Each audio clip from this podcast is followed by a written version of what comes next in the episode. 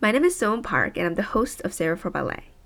This podcast is designed to highlight the diversity problem in the ballet world and illustrate experiences from students, guests, and experts, and inspire people to advocate to limit racism and break stereotypes in ballet and the arts. Let's get started.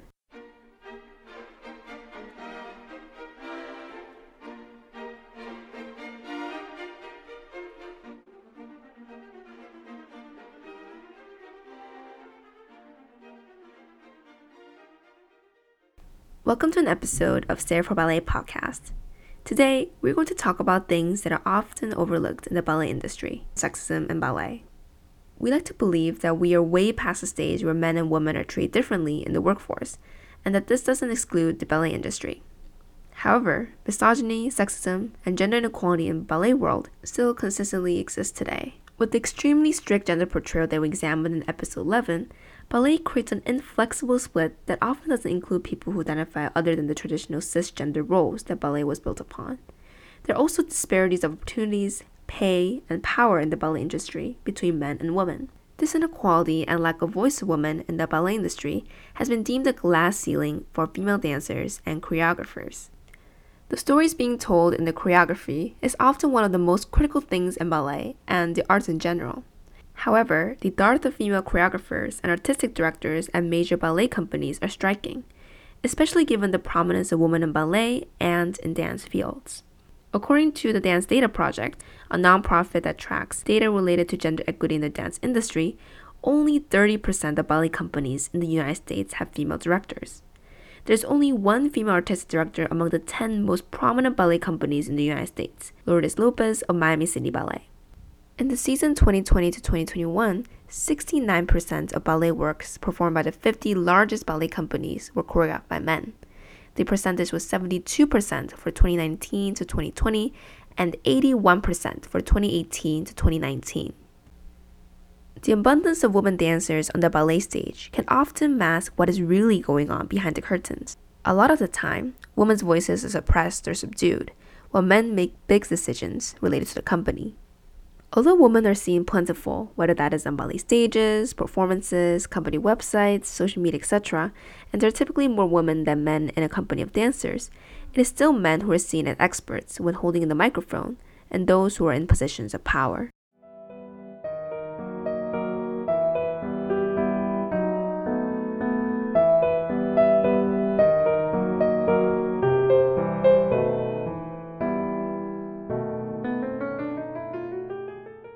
These famous words from George Balanchine are widely known. Ballet is woman. Marked as a father of American ballet who revolutionized dance, Balanchine nevertheless had a narrow vision of what a ballet body should be and treated female dancers as muses. Wendy Oliver, a professor of dance and women and gender studies at Providence College, says, I think it's problematic in that he thought of female dancers as the instrument of his work. The body of the female dancers was the material that he worked with, and he could shape it however he liked. These positions of power that men hold in the ballet industry are evidently reflected in the choreography of traditional classical ballet. Dance critic Alastair Macaulay questions if the male behind the female dancer is serving her or controlling her. Elizabeth Yntema is the founder of the Dance Data Project, and the lack of women's voice on ballet stages was one of the topics that she wanted to delve further into. She says, I looked at the stage and I realized that I had not seen a woman's voice a woman told story all season. Ballet is traditional, and this is evident from the continued 19th century of classical ballet such as Swan Lake, Giselle, and Sleeping Beauty. Because there's a conception that the audience will come to see the classical ballet or those known by famous choreographers, companies are not willing to try new things and risk telling new stories. Eduardo Vilaro, the artistic director of Ballet Hispanico, says dance fits into this hierarchical supremacy because it was born out of it, linking the lack of racial and gender equity in ballet to the art form's earliest roots in the court of Louis XIV, who ruled France from 1643 to 1715. Furthermore, there are disparities in pay as well in the ballet industry between men and women. Female dancers are often paid less than their male counterparts, and women choreographers aren't paid as much as male choreographers. Nevertheless, women are starting to break through the glass ceiling slowly in both ballet and contemporary.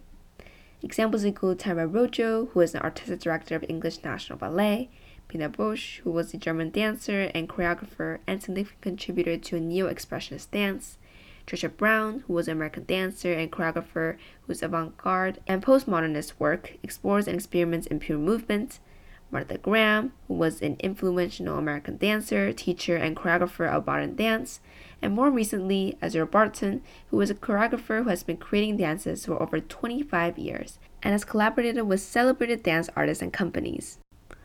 Even now, with things slowly but surely changing, there needs to be more balance between the power dynamics between men and women in the ballet world. And this starts from increasing the number of female choreographers and closing the pay disparity in ballet. Thank you for listening to our podcast. Our core three step program that gives free online ballet classes to children ages 5 to 10, especially those who can't afford it, from January to June 2022 is open now. Check out our website, stareforballet.com, to register to be connected with a volunteer from January and get the Zoom links every week. To keep up with our social media, check out our Instagram, Facebook, Twitter, and YouTube.